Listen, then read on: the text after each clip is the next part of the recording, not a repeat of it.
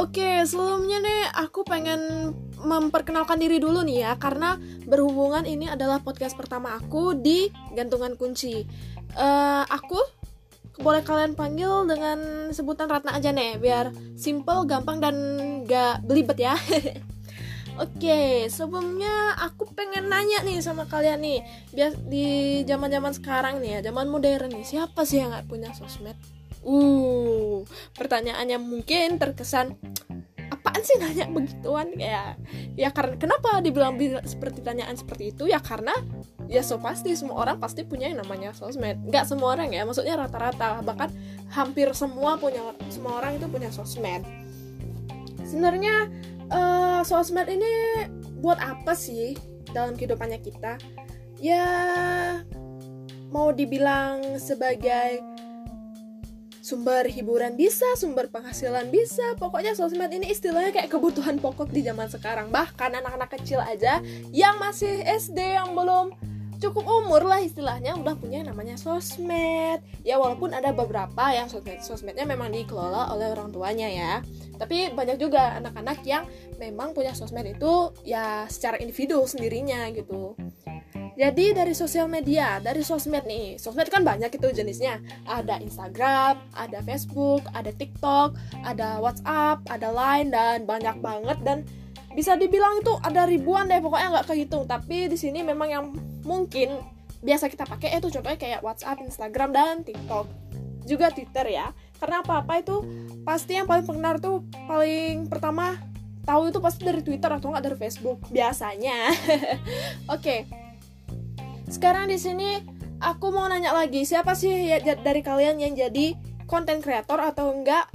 Paling enggak orang yang aktif di sosial media. Jadi kalian itu kayak sering membagikan keseharian kalian, kalian sering buat konten, kalian sering istilahnya kayak ngepost status gitu di sosmed atau mungkin kalian malah orang yang lebih ke sider, lebih ke ya yang menikmati sosmed aja gitu, yang kayak cuman uh, menikmati hiburannya doang nggak ikut berpartisipasi untuk uh, buat konten langsung di sosial media itu ya.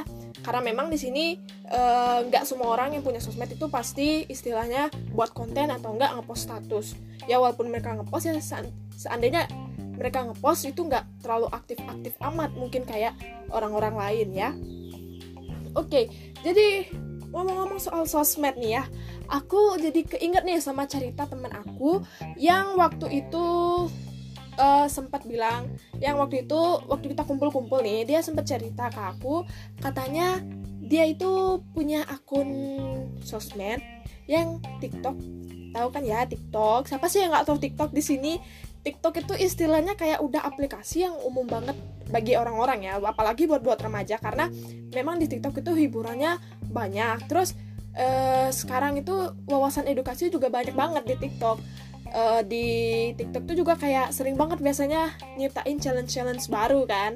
Ingat kan dulu challenge challenge flip bottle, challenge itu, challenge dance, pokoknya banyak banget lah hiburan dan edukasi yang kita dapat dari TikTok ini. Nah, teman aku ini punya akun yang istilahnya eh, nggak uh, begitu besar-besar amat ya, tapi ya lumayan lah ya, followersnya sekitar ribuan tapi nggak sampai jutaan gitu ya cuman ribuan dan dia ini aktif banget lah istilahnya di TikTok uh, buat buat video challenge joget-joget gitu doang atau sekedar nyeritain kejadiannya sehari-hari, kegiatannya sehari-hari gitu deh pokoknya isinya random, isinya random tapi mungkin karena caranya dia menyampaikan kegiatannya itu, caranya dia menyampaikan atau membuat kontennya tuh mungkin disenengin sama penonton. Jadi followersnya dia banyak walaupun akunnya terkesan akun random ya. Nah, dia cerita nih sama aku, katanya dia sempat punya masalah sama salah satu followers dia nih. Oke, punya masalah sama followers. Wah, siapa sih yang nggak punya namanya haters ya? Walaupun dibilang haters, tapi dia tetap follow kita kan. ya, jadi gimana ya? Istilahnya teman aku nih kayak followers dia, haters dia, begitu loh. Jadi kayak biar bisa ngestalk gitu mungkin atau biar nggak dicurigain gitu ya, who knows. Jadi ceritanya tuh berawal waktu dia ngepost video challenge TikTok yang aku nggak tahu apa ya karena aku cenderung jadi orang yang lebih uh, menikmati bukan kayak ikut buat konten. Jadi aku juga jarang main sosial media kalau nggak memang lagi bosan-bosan amat ya.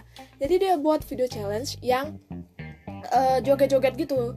Waktu itu dia buat video challenge-nya itu uh, pakai uh, celana yang selutut terus baju yang memang uh, t-shirt yang memang kayak istilahnya tipis.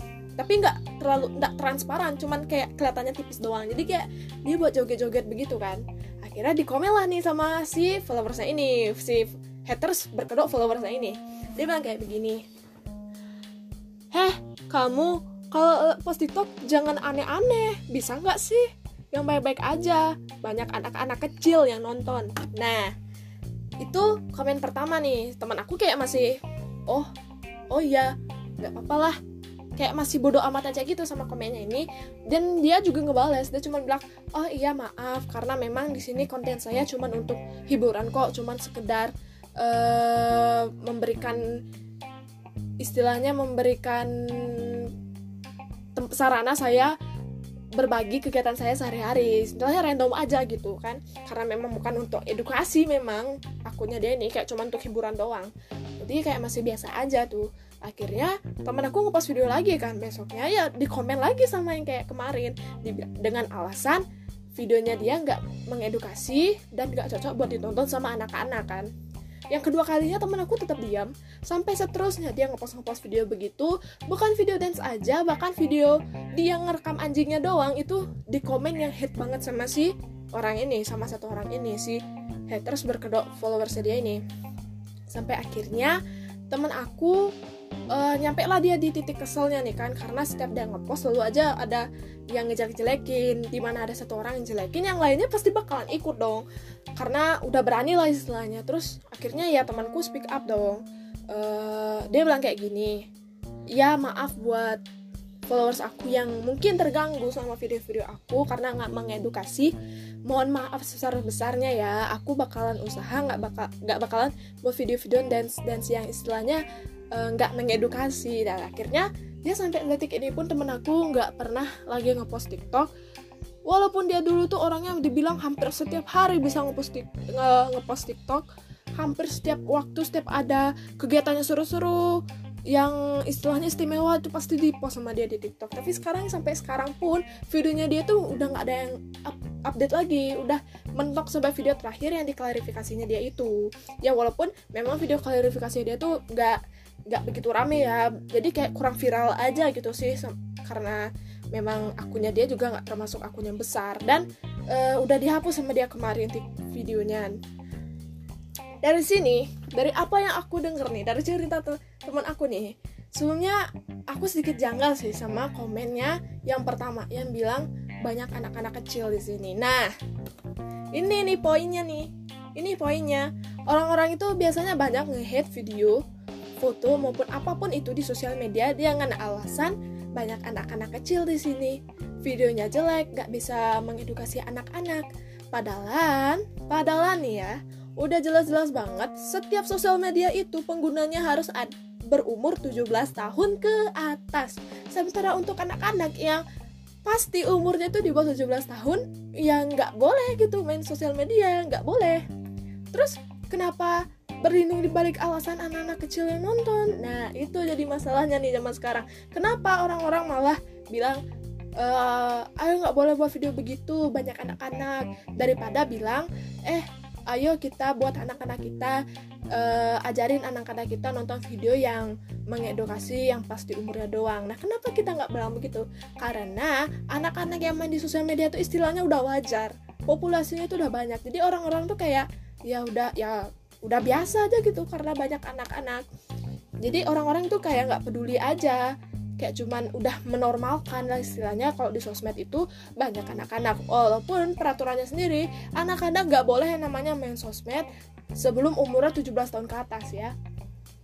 Makanya itu sih salah satu yang memang sedikit uh, mengganggu setiap konten kreator untuk mengekspresikan diri mereka untuk uh, menyampaikan pesan untuk memberikan hiburan gitu ke orang-orang itu kadang-kadang yang menyusahkan para konten kreator selain eh, isu-isu uh, yang lainnya ya memang uh, isu-isu yang katanya banyak anak kecil ini memang mungkin nggak begitu kalian sering dengar tapi memang ada. Jadi ya gimana dong caranya? Gimana dong caranya biar bisa aku buat konten terus penonton juga nggak merasa tersinggung. Nah begini. Orang-orang itu semuanya punya hak bersosial media. Ingat ya ada hak anak kecil bawah umur ada hak ada hak. Tapi harus tetap diawasi sama orang tua mereka ya. Dan sosmed yang mereka mainin juga nggak boleh sembarangan. Nggak boleh asal-asal sosmed itu boleh dimainin enggak. Kan ada beberapa game yang memang dikhususkan untuk anak-anak. Itu kan termasuk uh, sosial media ya karena memang game zaman sekarang kan sudah uh, terhubung ke berbagai server udah sampai ke luar negeri. Terus gimana sih caranya kita biar kita tuh kayak bebas mengekspresikan diri di sosial media tapi tetap harus mengikuti norma-norma yang ada. Tetap harus uh, menghormati norma aturan gitu ya. Jadi begini kalau kalian pengen mengekspresikan diri kalian di internet itu silakan. Itu bebas apa pun yang kalian mau lakukan. Misalnya kalian suka nyanyi ya silakan kalian nyanyi buat buat konten nyanyi. Kalian suka buat puisi buat konten puisi. Kalian suka podcast ayo buat podcast. Tapi gimana sih caranya biar kita itu nggak melanggar norma-norma dan nggak menyinggung para penonton. Nah, nggak cuma dari kontennya doang nih, tapi juga dari penontonnya sendiri. Di mana penonton itu kan seleranya beda-beda ya. Kita pasti tahu kan selera kita sendiri kayak gimana. Kalau seandainya video yang kita lihat itu nggak suka ya, ya udah tinggal tinggal tinggalin aja, nggak usah ditonton. Nggak harus dipeduliin seperti itu. Justru kadang-kadang penonton yang nggak suka sama kontennya ngejelek-jelekin itu malah buat jatuh sih konten kreatornya. Yang padahal niat konten kreator itu cuma mengekspresikan diri doang menghibur orang-orang juga kan. Terus kak kalau seandainya konten kreatornya itu mau buat video edukasi nih tapi uh, gak ada yang gak ada yang suka atau mungkin cara penjelasannya jelek terus dihina-hina. Nah itu yang buat kesalahan terbesar dari penonton sih sebenarnya ya. Karena memang zaman sekarang ya orang-orang itu ngasih tahu dibilang menggurui. Dia ngehina dibilang ngasih tahu. Nah gitu orang zaman sekarang. Aku ngeliat banyak-banyak tuh di sosmed. Bahkan aku sendiri pun juga merasa seperti itu ya. Kadang-kadang tapi terus inilah poin pentingnya. Sebenarnya simpel aja. Kok kamu pengen berekspresi di sosial media? Ayo gak usah takut gak usah malu bagaimanapun penampilan kamu, apa pun yang kamu buat di konten tersebut, pokoknya kamu mau mengekspresikan diri, ayo tunjukin diri kamu keluar, tunjukin bagaimana kamu ke orang-orang banyak, ke kalayakan umum. Terus kamu jadi penonton, kamu pengen nonton, iya silakan itu hak kamu. Apa pun yang kamu pengen nonton, silakan nonton. Apa yang kamu suka, silakan kamu suka. Apa yang kamu nggak suka, silakan tinggalkan. Begitu. Terus apa yang penting? Di sini yang penting itu cuma mengikuti norma aja mengikuti aturan aja saling menghargai satu sama lain. Kalau seorang konten kreator membuat video yang tidak senonoh tidak uh, menghargai norma tidak mengikuti norma baru kalian boleh yang namanya mengingatkan konten kreator tersebut. Enggak langsung menghinanya dia mengingatkan dulu. Baru kalau dia masih uh, istilahnya batu nggak bisa dikasih tahu kan bisa langsung dilaporkan kan ya daripada kita menghina dulu dia kan urusannya malah jadi panjang terus seandainya nanti ada penonton yang ngehina ngehina konten kreator yang buat konten konten-konten positif, konten-konten seru, tapi malah dihina. Terus gimana? Ya sama juga kayak kita ngingetin sih konten kreator yang melanggar norma tadi. Kita juga harus ngingetin si penonton ini. Gak usah istilahnya nggak usah ngehina juga si dia ini karena dia juga berkomentar. Tapi ingat penonton juga komentarnya harus mengikuti norma. Nggak boleh asal ceplos-ceplos sana sini sana sini. Karena zaman sekarang dari dua jempol doang itu udah bisa nyiptain yang namanya pertengkaran yang besar. Dari dua jempol doang sekarang udah bisa nyiptain yang namanya pertengkaran besar. Oleh karena itu ayolah kalau kamu pengen ekspresiin diri kamu ayo silakan kita ekspresikan diri kita di sosial media kalau kamu pengen berkomentar silahkan kamu berkomentar. Silahkan kamu memberi kritik dan saran. Tapi tetap ingat harus mengikuti norma aturan dan setiap eh, hal-hal uh, yang baik yang harus gak boleh negatif semua begitu. Karena kita sekarang udah hidup di zaman yang bebas. Kita sebagai warga negara udah bebas melakukan apa pun yang kita pengen.